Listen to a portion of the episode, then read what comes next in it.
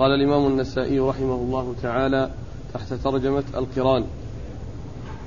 قال أخبرني عمران بن يزيد قال حدثنا عيسى وهو ابن, وهو ابن يونس قال حدثنا الأشعث عن مسلم. والأعمش. ها؟ الأعمش قال حدثنا الأعمش عن مسلم البطين عن علي بن حسين عن مروان بن الحكم أنه قال كنت جالسا عند عثمان فسمع عليا يلبي بعمرة وحجة. فقال ألم نكن ننهى عن هذا؟ قال بلى ولكني سمعت رسول الله صلى الله عليه وآله وسلم ننهى عن هذا. ننهى؟ إيه؟ فقال ألم نكن ننهى عن هذا؟ عثمان يقول عثمان يقول لم نكن ننهى عن هذا. ننهى. ننهى. إيه؟ لا ننهى. ننهى. اي علي هو عثمان هو اللي ينهى لأن الإخوان الله يهديهم. يتسرعون. فقال ألم نكن ننهى عن هذا؟ قال بلى. ولكني سمعت رسول الله صلى الله عليه وآله وسلم يلبي بهما جميعا. بسم الله الرحمن الرحيم. الحمد لله رب العالمين. وصلى الله وسلم وبارك على عبده ورسوله نبينا محمد وعلى آله وأصحابه أجمعين. أما بعد آه، سبق أن مر بعض الأحاديث المتعلقة بالقرآن والقران هو أحد الأنساك الثلاثة التي هي الإفراد والقران والتمتع. وقد مضى الإفراد ثم مضى بعض الأحاديث المتعلقة بالقران. وقد عرفنا فيما مضى أن الإفراد هو أن يحرم بالحج من الميقات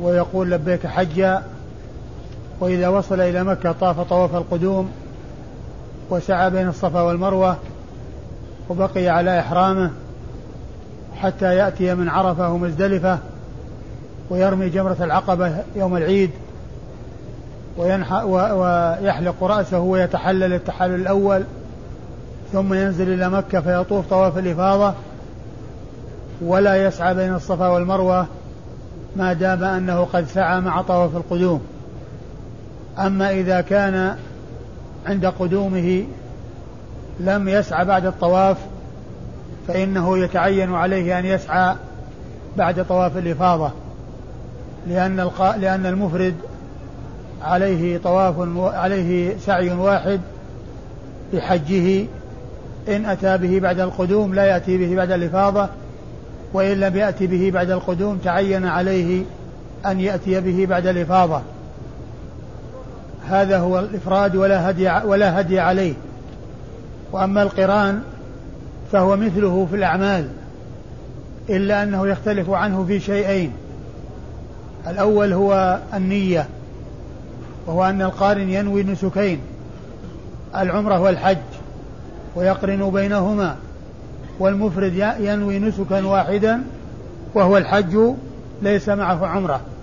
والأمر الثاني أن القارن عليه هدي والمفرد لا هدي عليه.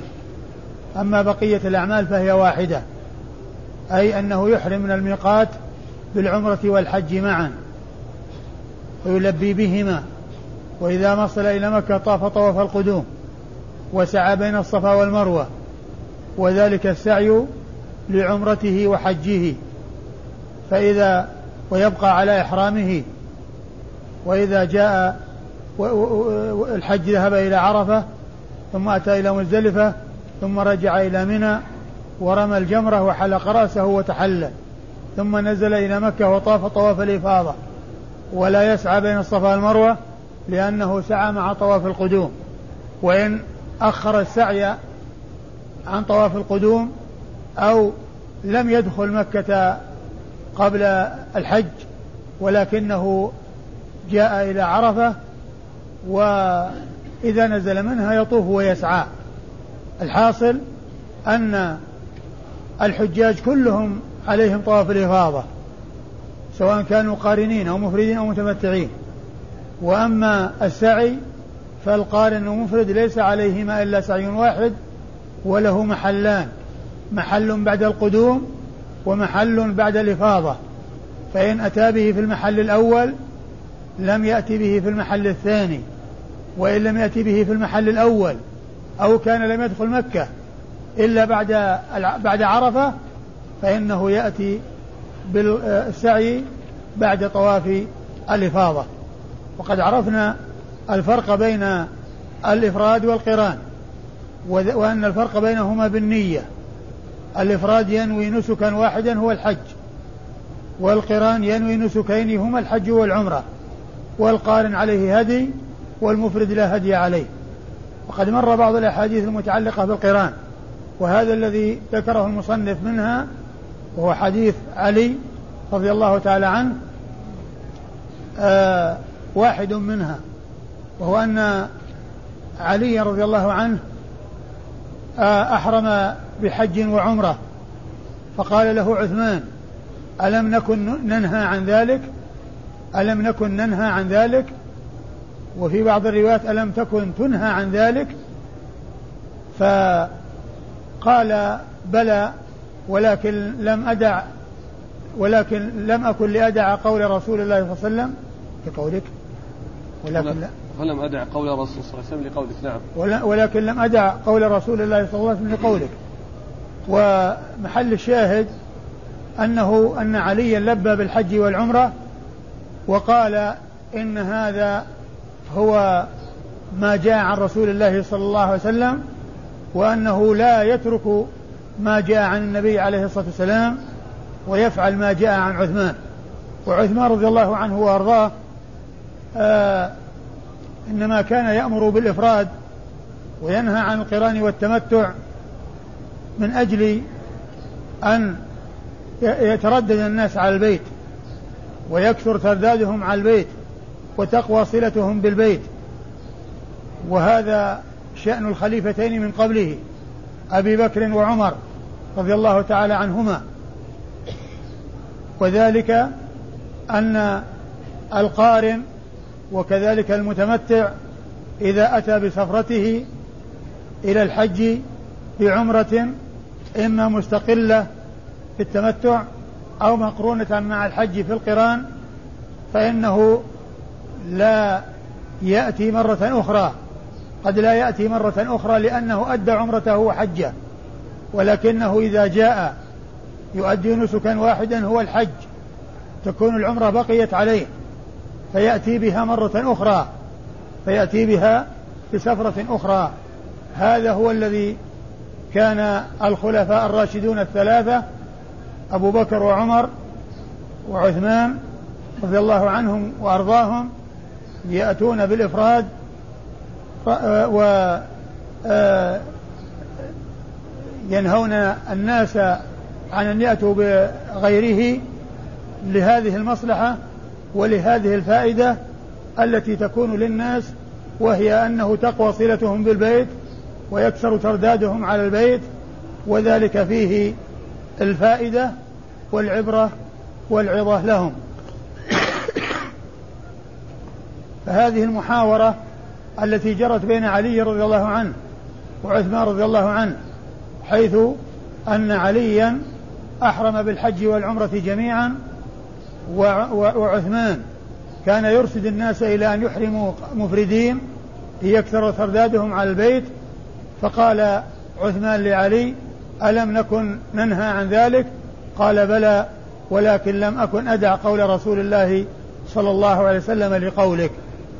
إذا القرآن آه، مستفاد من كون علي رضي الله عنه قرن وقال إنه متبع في ذلك ما جاء عن رسول الله صلى الله عليه وسلم. والصحابة رضي الله عنهم وأرضاهم كلهم متبعون لما جاء عن النبي صلى الله عليه وسلم وحريصون على اتباع ما جاء عن النبي صلى الله عليه وسلم آه عثمان وعلي وغيرهم من الصحابة ولكنهم يجتهدون في الإرشاد إلى ما هو الأفضل وإلى ما هو الأكمل وكل اجتهد والخلفاء الراشدون الثلاثة الذين يأمرون بالإفراد مقصودهم واضح والفائدة فيه واضحة لكن ما دام ثبت الدليل والحديث عن رسول الله صلى الله عليه وسلم بتسويغ القرآن وكذلك التمتع بل بتفضيل التمتع فإن أي فعل منها يكون أفضل ولكن التمتع الذي سيأتي هو أفضلها كما هو واضح من الأحاديث الثابتة عن رسول الله صلى الله عليه وسلم والحاصل أن الترجمة وهي القرآن الحديث دال عليها من جهة فعل علي ومن جهة إضافته ذلك إلى رسول الله صلى الله عليه وسلم. قال أخبرني عمران بن يزيد أخبرني عمران بن يزيد وهو صدوق أخرج حديثه النسائي وحده. عن عيسى وهو ابن يونس. عيسى وهو ابن يونس بن أبي إسحاق السبيعي وهو ثقة أخرج حديثه أصحاب الكتب الستة. عن الأعمش. عن الأعمش وهو سليمان بن مهران الكاهلي. وفي النسخة خطأ الأشعث بدل الأعمش وهو موجود في آه، السنن الكبرى وموجود في تحفة الأشراف. الأعمش وليس الأشعث. والأعمش لقب لسليمان بن مهران الكاهلي الكوفي وهو ثقة أخرج حديثه أصحاب الكتب الستة. عن مسلم البطين. عن مسلم البطين ومسلم بن عمران مسلم بن عمران الملقب البطين وهو ثقة أخرج حديثه أصحاب الكتب الستة. عن علي بن الحسين. عن علي بن الحسين آه ابن ابن علي علي بن الحسين ابن علي ابن أبي طالب وهو زين العابدين وهو ثقة أخرج حديثه أصحاب الكتب الستة. وهو أحد الأئمة الاثنى عشر عند الرافضة وهو إمام من أئمة أهل السنة ينزلونه وغيره من أهل البيت منازلهم ولكنهم لا يغلون ولا يجفون. لا يغلون كما تغلو الروافض الذين يصفون الأئمة الاثني عشر بصفات لا يصفون بها الملائكة والأنبياء بل يجعلونهم في منزلة أعلى من منزلة الملائكة والأنبياء. وهذا من أوضح الواضح من أوضح الواضحات بأنه في غاية البطلان. وليس هذا الكلام يعني بكلام آه ليس له مستند في من كلام الرافضة. بل زعيم الرافضة في هذا العصر الذي هلك قبل سنوات وهو الخميني هو الذي قال هذا الكلام حيث قال في كتابه الحكومة الإسلامية في صفحة 52 من نفس الكتاب يقول وإن من ضروريات مذهبنا أن لأئمتنا مقاما لا يبلغه ملك مقرب ولا نبي مرسل. هذا هو كلام هذا الزعيم من زعمائهم. وأما أهل السنة فإنهم يقدرون أهل البيت وينزلونهم منازلهم ويحبونهم. من كان منهم من أصحاب رسول الله صلى الله عليه وسلم يحبونه لصحبته ولقرابته يحبونه لكونه صاحب رسول الله صلى الله عليه وسلم ويحبونه لكونه من قرابة رسول الله صلى الله عليه وسلم. ويكون جمع بين الشرفين شرف النسب والقرب من رسول الله صلى الله عليه وسلم وشرف الصحبة للنبي صلى الله عليه وسلم وهم يحبون آه، أهل البيت ويتولونهم وإذا كان الواحد منهم صحابيا يحبونه لقرابته ولصحبته وإذا كان ليس صحابيا وهو مؤمن تقي يحبونه لإيمانه ويحبونه لقرابته من رسول الله صلى الله عليه وسلم. ولا يغلون ولا يتجاوزون الحدود ولا يجفون بل يعتدلون ويتوسطون. فعلي بن الحسين إمام من أئمة أهل السنة ولكنهم لا يغلون به ولا يصفونه بالصفات التي لا تليق به والتي يصف الرافضة بها الأئمة الاثنى عشر الذين منهم علي بن الحسين الذي معنا في الإسناد. وعلي بن حسين بن علي بن أبي طالب آه، حديثه أخرجه أصحاب الكتب الستة. عن مروان. ومروان هو ابن الحكم الخليفة أحد خلفاء بني أمية. وهو وحديثه أخرجه البخاري وأصحاب السنن الأربعة. ما ذكر في الجرح ولا نعم هو ذكر قال عن بعض العلماء آه، قال لا يتهم في الحديث. يعني معناه حديثه حجة وما دام البخاري احتج به فمعلوم أن البخاري لا يحتج إلا بمن هو حجة. عن علي رضي الله عنه. عن علي بن أبي طالب رضي الله تعالى عنه وهو علي بن أبي طالب ابن عب ابن ابن عبد المطلب ابن هاشم ابن عبد مناف ابن عم النبي صلى الله عليه وسلم وصهره زوج ابنته فاطمة وأبو الحسنين الحسن والحسين رضي الله تعالى عنهما وهو ذو المناقب الجمة والفضائل والخصال الحميدة رضي الله تعالى عنه وأرضاه وهو رابع الخلفاء الراشدين الهادين المهديين لم يمشي على الأرض بعد أبي بكر وعمر وعثمان خير من علي رضي الله تعالى عن الخلفاء الراشدين وعن الصحابة أجمعين. قال أخبرنا إسحاق بن إبراهيم قال أخبرنا أبو عامر قال حدثنا شعبة عن الحكم قال سمعت علي بن حسين يحدث عن مروان أن عثمان رضي الله عنه نهى عن المتعة وأن يجمع الرجل بين الحج والعمرة فقال علي رضي الله عنه لبيك بحجة وعمرة معا فقال عثمان أتفعلها وأنا أنهى عنها؟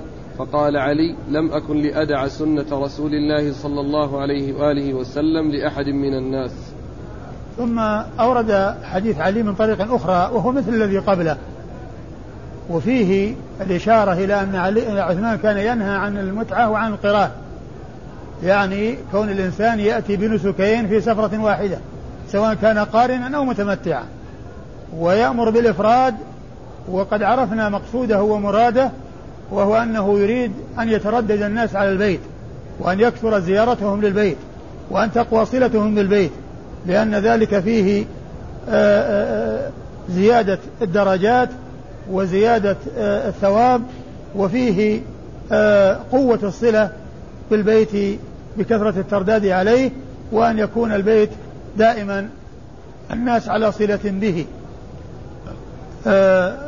وقد ذكر هنا الاثنين يعني القرآن والتمتع وأنه كان ينهى عن ذلك ويأمر بالإفراد وقال ألم آه، ألم إيش؟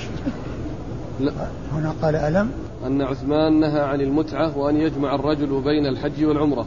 أيوة فقال علي لبيك بحج بحجة وعمرة معا فقال عثمان أتفعلها وأنا أنهى عنها؟ قال عثمان أتفعلها وأنا أنهى عنها؟ فقال قال علي لم أكن لأدع سنة رسول الله صلى الله عليه وآله وسلم لأحد من الناس. قال علي رضي الله عنه لم أكن لأدع سنة رسول الله صلى الله عليه وسلم لقول أحد من الناس.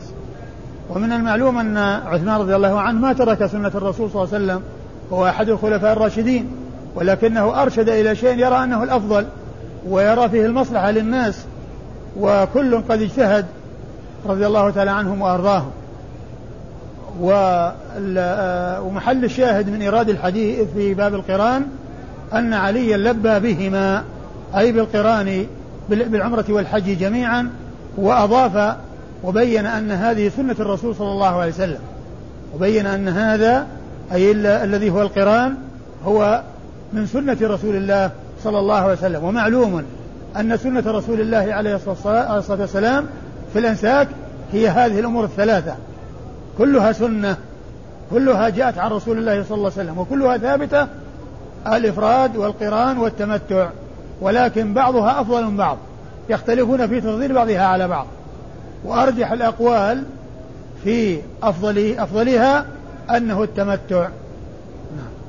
قال أخبرنا إسحاق بن إبراهيم. أخبرنا إسحاق بن إبراهيم ابن مخلد بن راهوية الحنظلي المروزي وهو ثقة وصف بأنه أمير المؤمنين في الحديث وهو لقب من أعلى صيغ التعديل وأرفعها. وحديثه أخرجه أصحاب الكتب الستة إلا ابن ماجه فإنه لم يخرج له شيئا. عن أبي عامر.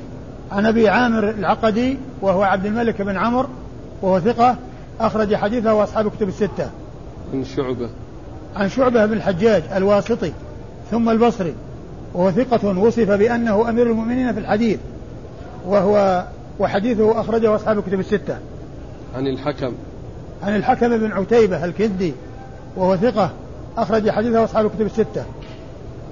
عن علي بن حسين عن مروان عن علي رضي الله عنه. عن علي بن حسين عن مروان عن علي رضي الله عنه وقد مر ذكر الثلاثة في الطريق التي قبل هذه الطريق.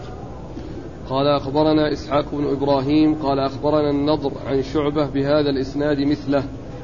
ثم ذكر إسنادا آخر ذكر فيه ثلاثة من آه، رجال الإسناد وأحال على ما قبله في بقية الإسناد وفي المتن حيث قال مثله أي مثل الذي قبله.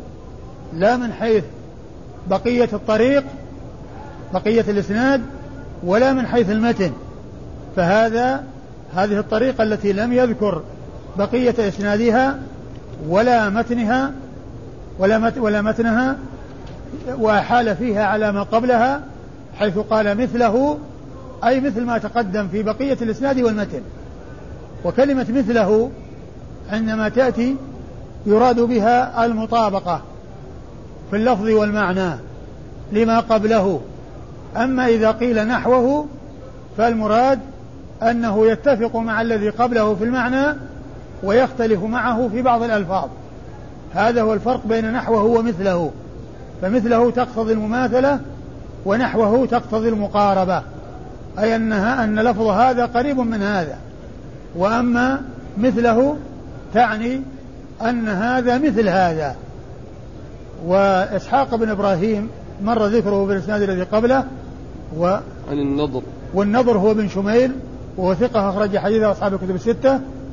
عن عن شعبة. عن شعبة وقد مر.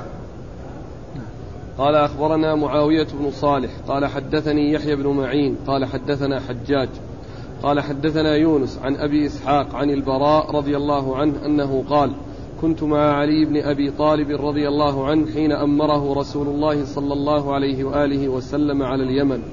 فلما قدم علي فلما قدم على النبي صلى الله عليه وآله وسلم قال علي فأتيت رسول الله صلى الله عليه وآله وسلم فقال لي رسول الله صلى الله عليه وآله وسلم كيف صنعت؟ قلت أهللت بإهلالك. قال فإني سقت الهدي وقرنت. قال وقال صلى الله عليه وآله وسلم لأصحابه لو استقبلت من أمري ما استدبرت لفعلت كما فعلتم ولكني سقت الهدي وقرنت. ثم ورد النسائي حديث علي رضي الله عنه وهو أنه قدم من اليمن. الرسول صلى الله عليه وسلم أمره على اليمن وجاء للحج. الرسول صلى الله عليه وسلم جاء من المدينة وعلي جاء من اليمن وأهل بإهلال الرسول صلى الله عليه وسلم. يعني ما عين نسكا وإنما قال أهللت بإهلال النبي عليه الصلاة والسلام. فالرسول صلى الله عليه وسلم لما سأله قال أهللت بإهلالك وكان قد ساق هديا وكان قد ساق هديا والنبي صلى الله عليه وسلم قارن فهو قارن. النبي صلى الله عليه وسلم حج قارنا وقد ساق الهدي وعليه حج بإهلال الرسول صلى الله عليه وسلم وقد ساق الهدي فهو قارن. ومحل الشاهد من إيراد الحديث في القرآن أن النبي عليه الصلاة والسلام لما قال له علي أهللت بهلالك قال أنا سقت الهدي وقرنت. سقت الهدي وقرنت. فقال قرنت يعني قرن بين الحج والعمرة في نسك واحد.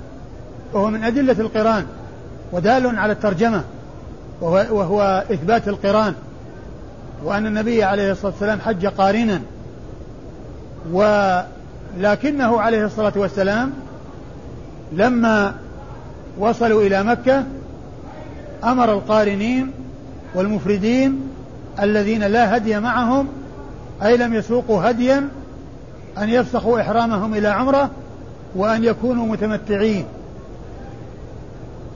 فلما راجعوه وقالوا كيف كيف نحل من إحرامنا وأنت باق على إحرامك بين لهم السبب. فقال عليه الصلاة والسلام لو استقبلت من أمري ما استدبرت لما سقت الهدي. لو استقبلت من أمري ما استدبرت لأحللت معكم ولم أسق الهدي لكنني سقت الهدي وقرنت. والقارن إذا ساق الهدي فإن عليه أن يبقى على إحرامه إلى يوم النحر. وكذلك المفرد إذا ساق الهدي عليه أن يبقى على إحرامه إلى يوم النحر. ولا يجوز له أن يفسخه إلى عمرة وقد ساق وقد ساق الهدي. أما الذين لم يسوقوا الهدي وقد أحرموا بالقران والإفراد فإن النبي عليه الصلاة والسلام أمرهم أن يفسخوا إحرامهم إلى عمرة وأن يكونوا متمتعين. قال أخبرنا معاوية بن صالح. أخبرنا معاوية بن صالح الأشعري وهو صدوق. أخرج له النسائي. صدوق أخرج له النسائي وحده. عن يحيى بن معين. عن يحيى بن معين وهو ثقة حافظ إمام من أئمة الجرح والتعديل وحديثه أخرجه أصحاب الكتب الستة. عن حجاج. عن حجاج بن محمد المصيصي وهو ثقة أخرج حديثه أصحاب الكتب الستة. عن يونس. عن يونس ابن أبي إسحاق السبيعي وهو صدوق يهم صدوق يهم قليلا. أخرج حديثه مسلم والأربعة. والبخاري في جزء القراءة. أخرج حديثه البخاري في جزء القراءة ومسلم وأصحاب السنة الأربعة. عن أبيه أبي إسحاق وهو عمرو بن عبد الله الهمداني السبيعي وهو ثقة أخرج له أصحاب الكتب الستة. عن البراء. عن البراء بن عازب صاحب رسول الله صلى الله عليه وسلم وحديثه عند أصحاب الكتب الستة. عن علي رضي الله عنه. عن علي رضي الله عنه وقد مر ذكره. قال أخبرنا محمد بن عبد الأعلى الصنعاني قال حدثنا خالد قال حدثنا شعبة قال حدثني حميد بن هلال قال سمعت مطرفا يقول قال لي عمران بن حسين رضي الله عنه جمع رسول الله صلى الله عليه وآله وسلم بين حج وعمرة ثم توفي قبل أن ينهى عنها وقبل أن ينزل القرآن بتحريمه.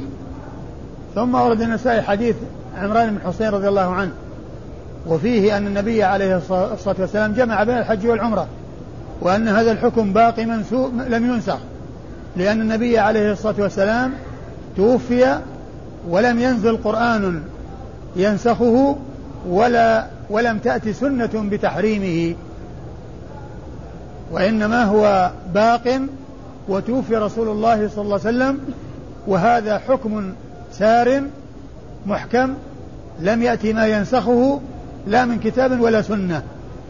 هذا هو مقصود آه مقصود آه عمران بن حصين رضي الله عنه. والمقصود أن الحديث دال على الترجمة وهي القرآن لأن فيه أن النبي صلى الله عليه وسلم قرن وفيه زيادة إيضاح وهو أن هذا الحكم باق ومحكم غير منسوخ لأنه لم ينزل قرآن ينسخه ولم تنزل ولم تأتي عن رسول الله صلى الله عليه وسلم سنة تحرمه بل هو حكم باق سائغ. نعم. قال أخبرنا محمد بن عبد الأعلى الصنعاني. أخبرنا محمد بن عبد الأعلى الصنعاني وهو ثقة أخرج حديثه مسلم وأبو داود في القدر والترمذي والنسائي وابن ماجه. عن خالد. عن خالد بن الحارث البصري وهو ثقة أخرج له أصحاب الكتب الستة. عن شعبة. عن شعبة وقد مر ذكره. عن حميد بن هلال. عن حميد بن هلال وهو ثقة أخرج له أصحاب الكتب الستة. عن مطرف. عن مطرف. عن مطرف بن عبد الله بن الشخير. عن مطرف بن عبد الله بن الشخير وهو ثقة أخرج له أصحاب الكتب الستة. عن عمران بن حصين عن عمران بن حصين أبي نجيد صاحب رسول الله صلى الله عليه وسلم وحديثه أخرجه أصحاب الكتب الستة. قال أخبرنا عمرو بن علي قال حدثنا خالد قال حدثنا شعبة عن قتادة عن مطرف عن عمران رضي الله عنه أن رسول الله صلى الله عليه وآله وسلم جمع بين حج وعمرة ثم لم ينزل فيها كتاب ولم ينه عنهما النبي صلى الله عليه وآله وسلم قال فيهما رجل برأيه ما شاء. ثم أورد حديث عمران بن حسين من طريق أخرى وفي وهو مثل الذي قبله.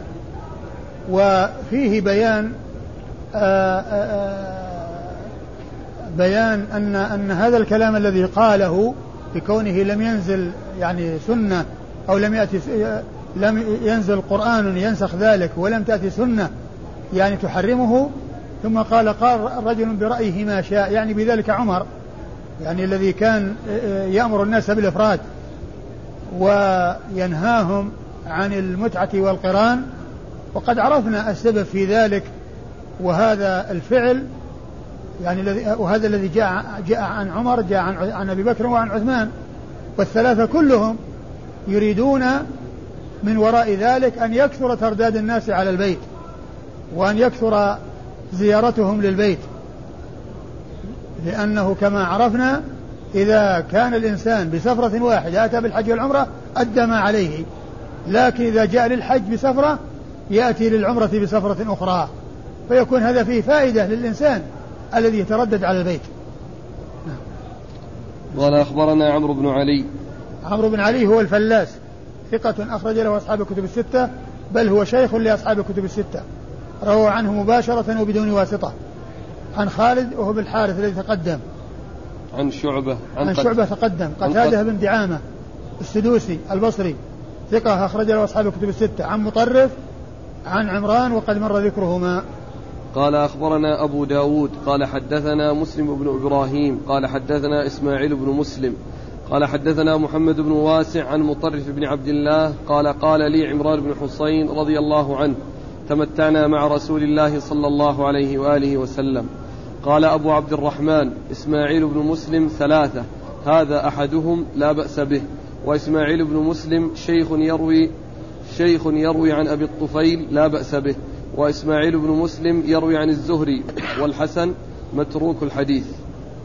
ثم ورد النسائي حديث عمران بن حسين رضي الله عنه وفيه قوله تمتعنا مع رسول الله صلى الله عليه وسلم وهو وأورده هنا في كتاب القرآن وفيه ذكر التمتع وأنه قال تمتعنا مع رسول الله صلى الله عليه وسلم والمقصود من إراده هنا أن المراد به أن المراد به القرآن وهو التمتع الذي هو آه، جمع هو هو هو تمتع لأن فيه جمع نسكين في سفرة واحدة. وكل من القرآن والتمتع يقال له تمتع. كل من القرآن والإفراد يقال له والتمتع يقال له تمتع. إلا أن الذي اشتهر أو الذي آه، غلب عليه استعمال التمتع هو الاتيان بالعمرة وحدها في آه، مستقلة ثم يحرم بالحج بعدها ثم يحرم بالحج بعدها. ويأتي أيضا القرآن يراد به التمتع لأنه يتفق مع التمتع بأن الكل فيه أداء نسكين في سفرة واحدة إلا أن القرآن قرن بين النسكين والتمتع فرق بين النسكين. أتي بالعمرة أولا مستقلة بإحرامها وطوافها وسعيها وتحللها ثم يؤتى بالحج في اليوم الثامن بإحرامه وطوافه وسعيه وتحلله. فهما نسكان في سفرة واحدة إلا أنهما مفرقان والقران تمتع واتيان بهما في سفرة واحدة إلا أنهما مقرونان ومع بعضهما بدون تفريق بينهما. ولهذا استدلوا على وجوب مما استدلوا به على وجوب الهدي على القارن بقوله فمن تمتع بعمرة إلى الحج قالوا والقرآن تمتع وقد ذكر ذلك من كثير في تفسيره وذكره غيره عند تفسير هذه الآية. وقالوا هذه الآية فيها دليل على الهدي على القارن لأن المت... الهدي لأن القارن متمتع لأنه أتى بنسكين في سفرة واحدة. أتى بنسكين في سفرة واحدة فعليه هدي كما أن المتمتع الذي أتى بالنسكين مفرقين أيضا عليه هدي فالذي أتى بهما مجتمعين بإحرام واحد وبسفرة واحدة أيضا عليه هدي.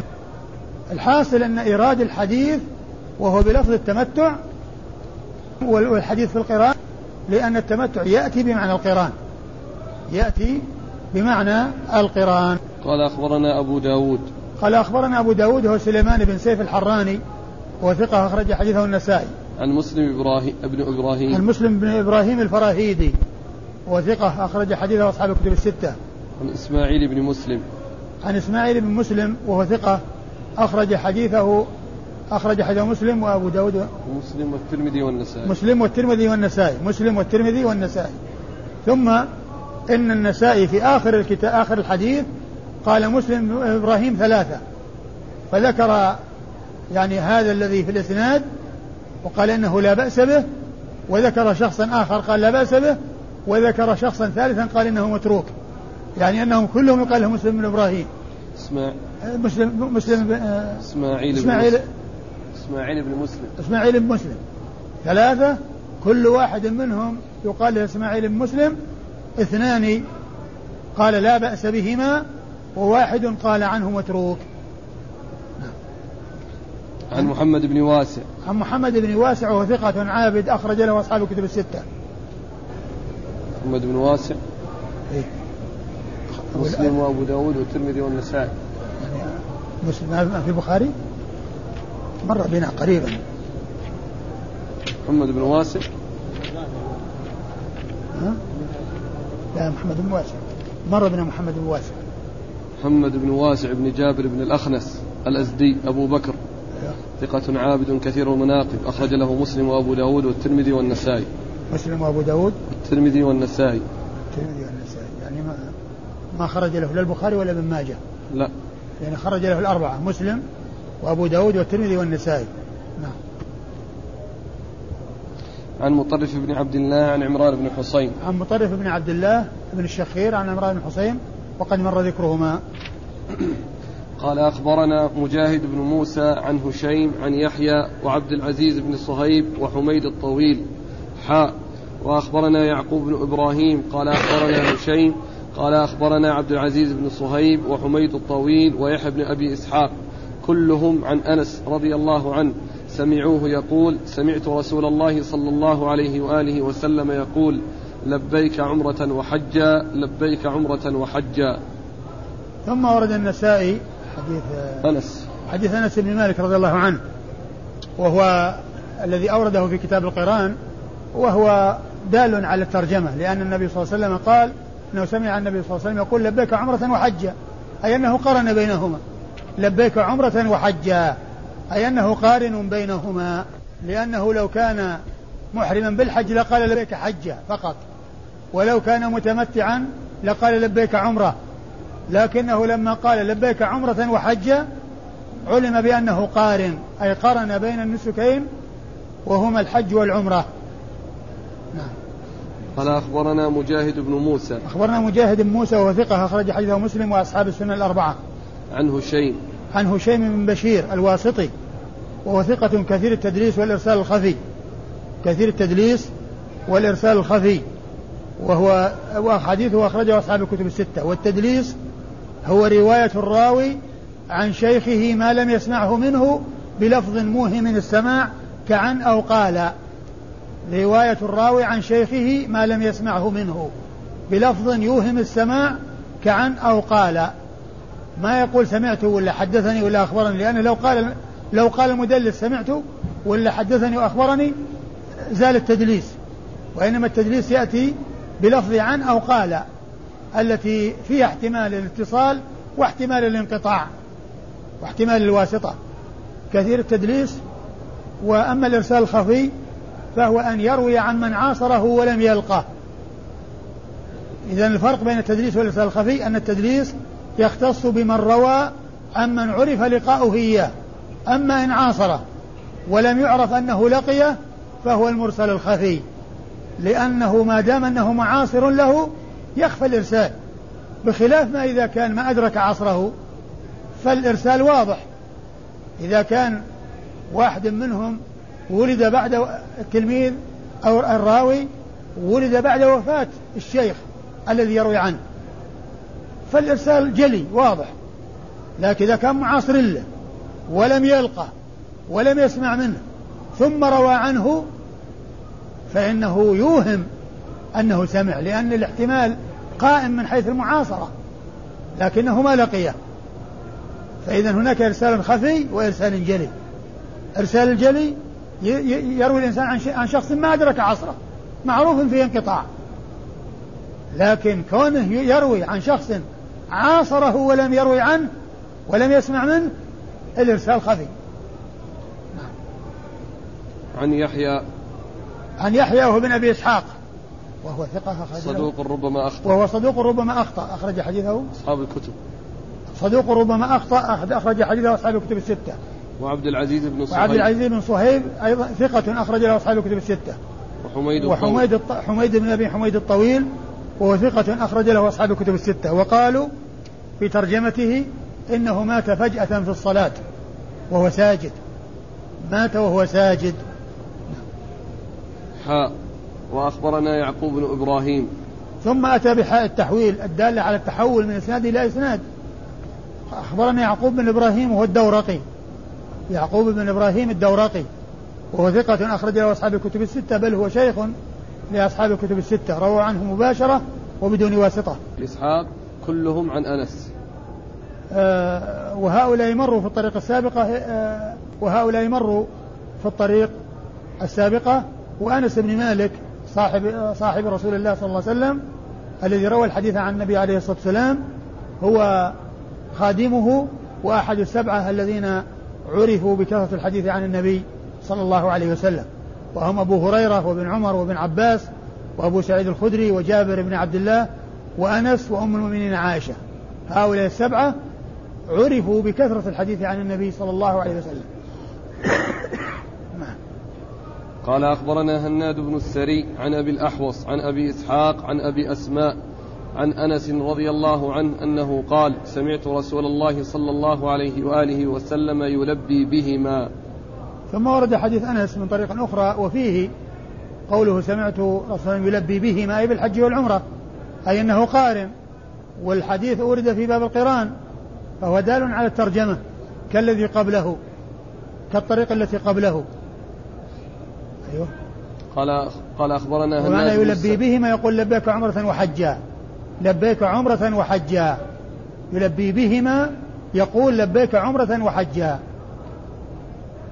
اسناد أخبرنا هناد بن السري. هناد بن السري أبو السري ثقة. أخرج له البخاري في خلق أفعال العباد ومسلم وأصحاب السنة الأربعة. عن أبي الأحوص. عن أبي الأحوص سلام بن سليم الحنفي ثقة أخرج له أصحاب الكتب الستة. عن أبي إسحاق. عن أبي إسحاق السبيعي وقد مر ذكره. عن أبي أسماء. عن أبي أسماء واسمه الصيقل وهو مجهول أخرج حديثه النسائي وحده. عن أنس. عن أنس بن مالك وقد مر ذكره. وجهالته لا تؤثر. يعني في هذا الإسناد لأن الحديث جاء عن, عن أنس من طرق متعددة. فإذا هو ثابت. وإن كان هذا الشخص فيه جهالة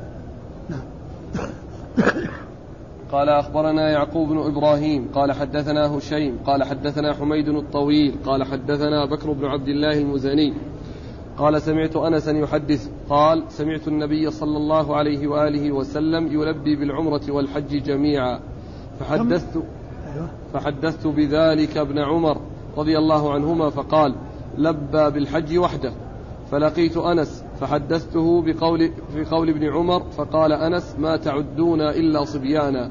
سمعت رسول الله صلى الله عليه وآله وسلم يقول لبيك عمرة وحجا معا. ثم أورد النسائي حديث أنس بن مالك رضي الله عنه الذي فيه أنه آه، آه، سمع النبي صلى الله عليه وسلم يلبي بالحج والعمرة.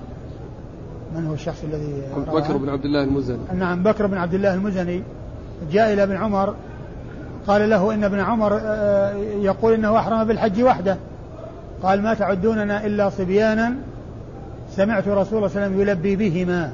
يلبي بهما. يقول لبيك عمرة وحجا سمعت معا. يقول لبيك عمرة وحجا معا. أي يجمع بينهما.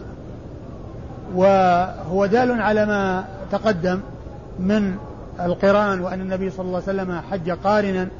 وأما ما جاء عن ابن عمر من أن النبي صلى الله عليه وسلم حج أحرم بالحج وحده فهذا كما عرفنا فيما مضى يعني آه الأحاديث التي آه الذي لا شك فيها أن النبي, صلى الله عليه وسلم حج قارنا وما جاء أنه تمتع فالمقصود به التمتع الذي هو القرآن لأن القرآن قال تمتع كما عرفنا ذلك آنفا. وأيضا ما جاء عنه أنه أفرد فسر بأن بعض الصحابة سمع منه كلمة الحج وحدها ولم يسمع كلمة العمرة. فروى أنه حج مفردا. روى أنه حج مفردا. وبهذا يجمع بين ما جاء من الإفراد والتمتع والقران وأن الذي حصل هو الحج قارنا وما جاء من أنه تمتع يفسر بالتمتع الذي هو القران لأنه قال تمتع وما جاء في الإفراد على أنه يعني سمعه بعض الصحابة يقول آه، يلبي بالحج. وأنس بن مالك أكد ذلك وقال ما تعدوننا إلا صبيانا. يعني معناه أنكم آه، أننا كنا صغار و ولكننا تلقينا عن رسول الله صلى الله عليه وسلم وأنكم آه، آه، لذلك يحصل منكم يعني هذا الأخذ والرد والذهاب والإياب أو الأخبار بأن فلان حدث مع أن ابن عمر رضي الله عنه وأرضاه أيضا من صغار الصحابة.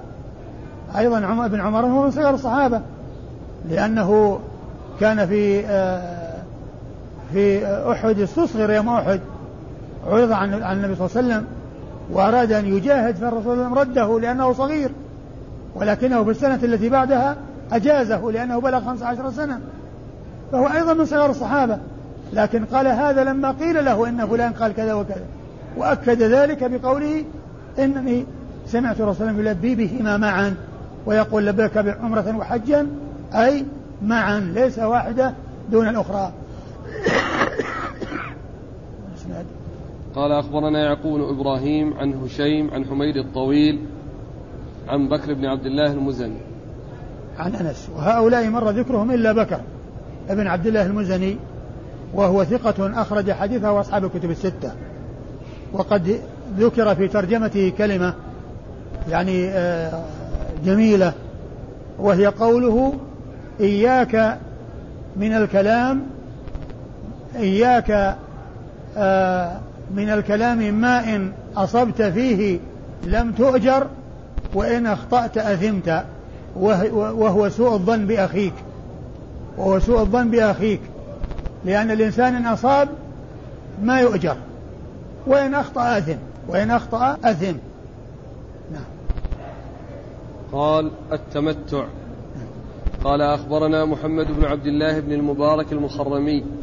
قال حدثنا حجين بن المثنى. قال حدثنا الليث عن عقيل عن ابن شهاب عن سالم بن عبد الله.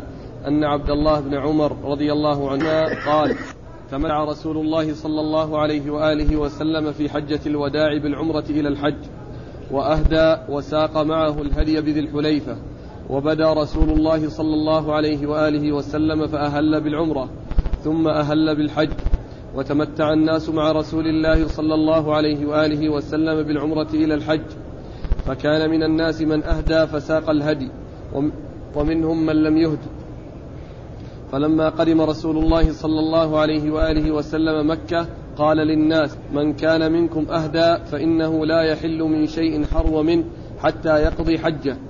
ومن لم يكن أهدى فليطف بالبيت وبالصفا والمروة وليقصر وليحلل ثم ليهل ثم ليهل بالحج ثم ليهدي. ومن لم يك ومن لم يجد هديا فليصم ثلاثة أيام في الحج وسبعة إذا رجع إلى أهله. فطاف رسول الله صلى الله عليه وآله وسلم حين قدم مكة واستلم الركن أول شيء ثم خب ثلاثة أطواف من السبع ومشى أربعة أطواف ثم ركع حين قضى طوافه بالبيت فصلى عند المقام ركعتين ثم سلم فانصرف فأتى الصفا فطاف بالصفا والمروة سبعة أطواف ثم لم يحل من حرم منه ثم لم يحل من شيء حرم منه حتى قضى حجه ونحر هديه يوم النحر وأفاض فطاف بالبيت ثم حل من كل شيء حرم منه وفعل مثل ما فعل رسول الله صلى الله عليه وآله وسلم من أهدى وساق الهدي من الناس. ثم أورد النسائي التمتع. والتمتع هو أن يحرم من الميقات بالعمرة وحدها. وإذا وصل إلى مكة طاف طواف العمرة وسعى بين الصفا والمروة للعمرة ثم قصر من شعر رأسه وتحلل وبذلك انتهت العمرة. فهي عمرة مستقلة ليست مقرونة مع الحج. يحرم بها وحدها ويطوف لها وحدها ويسعى لها وحدها ويقصر من شعر رأسه ويتحلل. ثم إذا جاء اليوم الثامن يحرم بالحج. ثم يذهب إلى منى وعرفة ويرجع إلى مزدلفة. ثم يأتي إلى منى يوم النحر ويرمي الجمرة ويحلق رأسه ويتحلل التحلل الأول. ثم ينزل إلى مكة ويطوف طواف الإفاضة ويسعى بين الصفا والمروة. ويسعى بين الصفا والمروة. فالمتمتع عليه سعيان وطوافان. طواف وسعي للعمرة. مستقلان. وطواف وسعي للحج مستقلان. بخلاف القرآن والإفراد فليس فيهما إلا سعي واحد. ليس فيهما إلا سعي واحد وطواف واحد. طواف الإفاضة للعمرة والحج وسعي للعمرة والحج إن فعله مع القدوم آه، فذاك وإلا يفعله بعد الإفاضة. فالقارن المفرد ليس عليهما إلا سعي واحد وطواف واحد.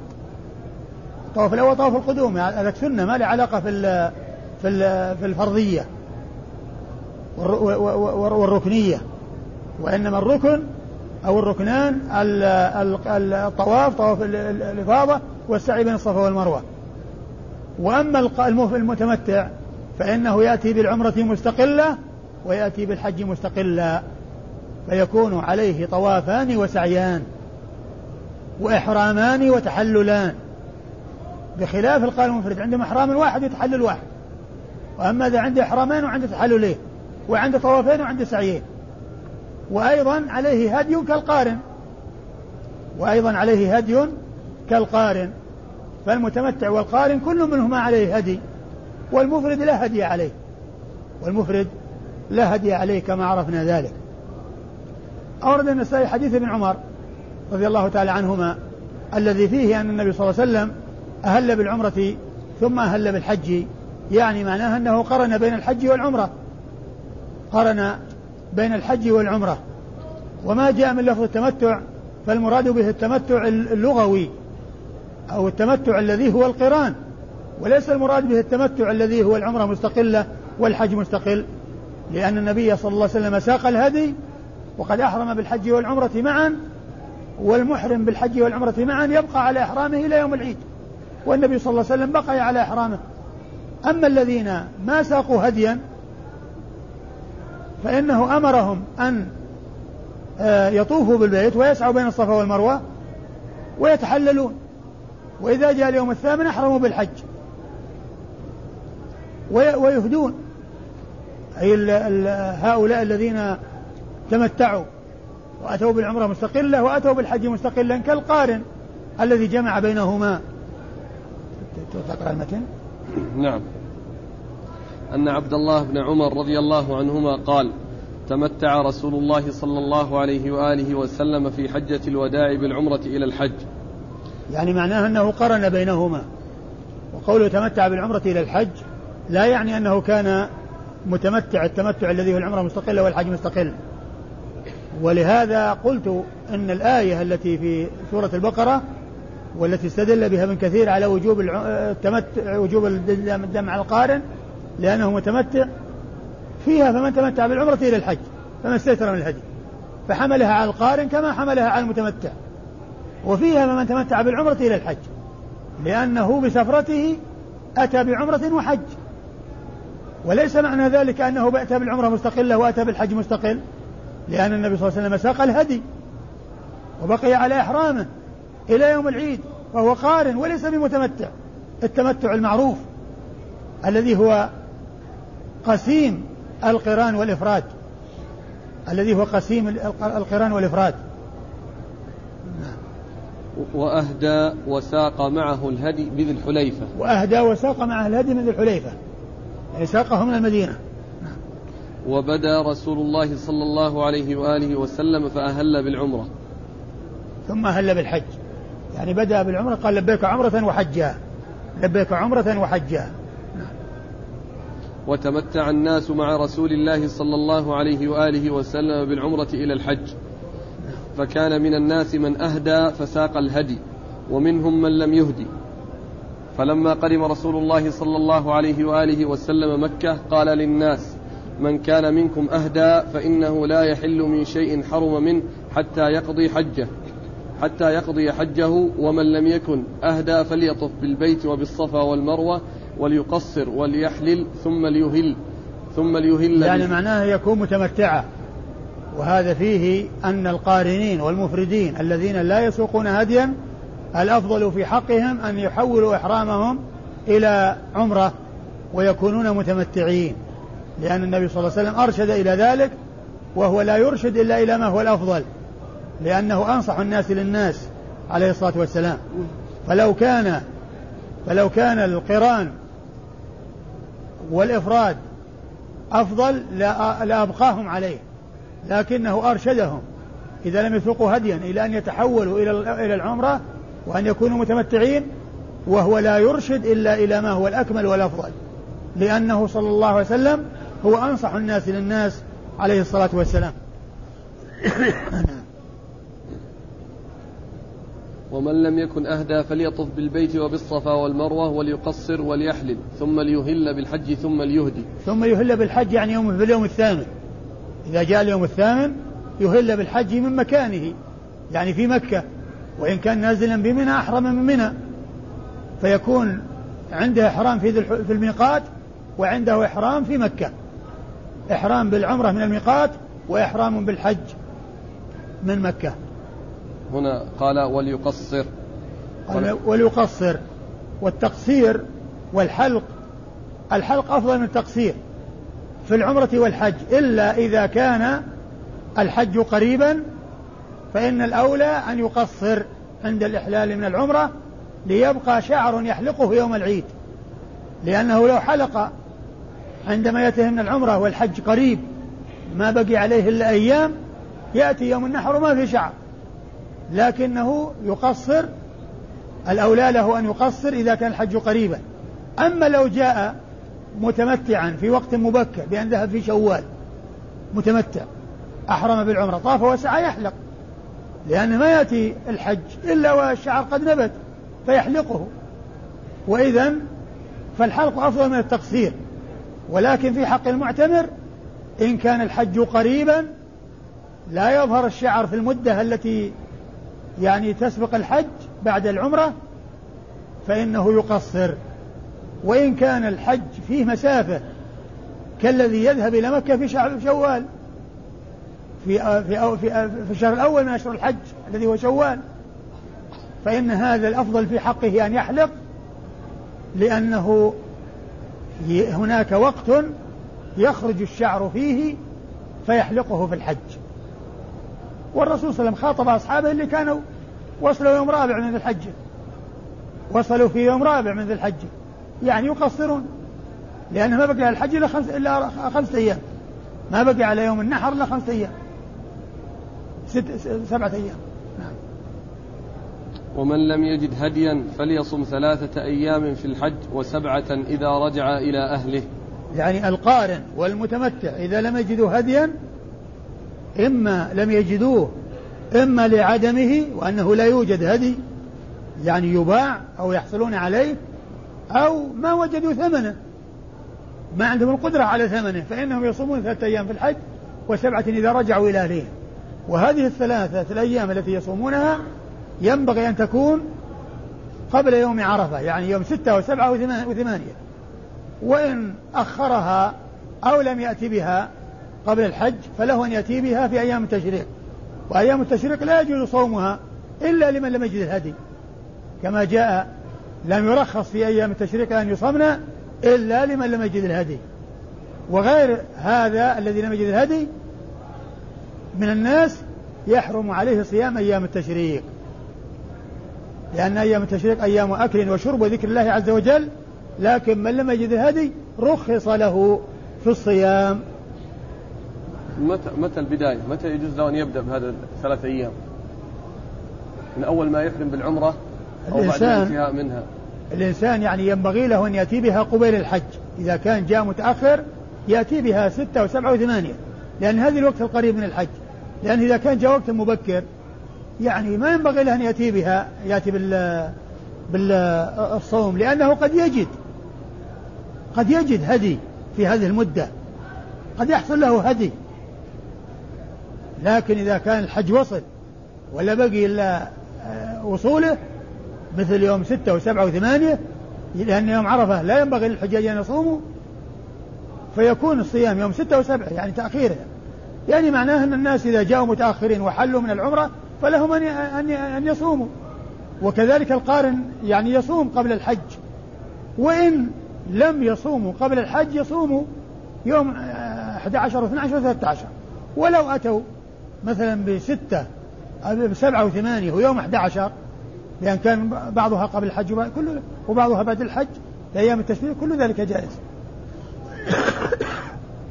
فطاف رسول الله صلى الله عليه وآله وسلم حين قدم مكة واستلم الركن أول شيء. الرسول صلى الله عليه وسلم لما وصل إلى مكة وكان قارنا أول شيء أنه طاف طواف القدوم طواف القدوم. ليس طواف حج ولا عمرة لأن القارن عليه طواف واحد لحجه وعمرته وسعي واحد لحجه وعمرته وهذا الطواف سنة. ولهذا لو جاء الإنسان متأخر لو جاء الإنسان متأخر يذهب إلى عرفة رأسا. يذهب إلى عرفة رأسا ما دخل البيت. وما حصل من طواف ولا سعي. فهو ليس واجبا ولا ركن. ولكن يعني إذا جاء مبكرا يدخل ويطوف ويسعى. والسعي هو سعي العمرة والحج. يمكن أن يقدم ويمكن أن يؤخر. يمكن أن يؤتى به مع القدوم ويمكن أن يؤتى به مع الإفاضة. لكن لا يؤتى به بعد القدوم مع الإفاضة في مرتين لا هو هو هو سعي واحد. القارن عليه سعي واحد وطواف واحد. وهذا الطواف الذي حصل في أول الأمر هو طواف القدوم. فاستلم أول شيء استلم الحجر الأسود. والحجر الأسود له ثلاث حالات. تقبيل واستلام ويقبل ما استلم به وإشارة إذا لم يفعل. إن استطاع أن يقبله قبله وإن لم يستطع قبله لمسه بيده وقبل يده التي لمسته. وإن لم يستطع لا هذا ولا هذا عندما يحاذيه يشير ويكبر. يشير إليه ويكبر. فالرسول صلى الله عليه وسلم استلم الحجر أولا وبدأ بالطواف. ثم خب وخب ثلاثة أشواط يعني أسرع الخبب الرمل أسرع يعني إسراعا خفيفا.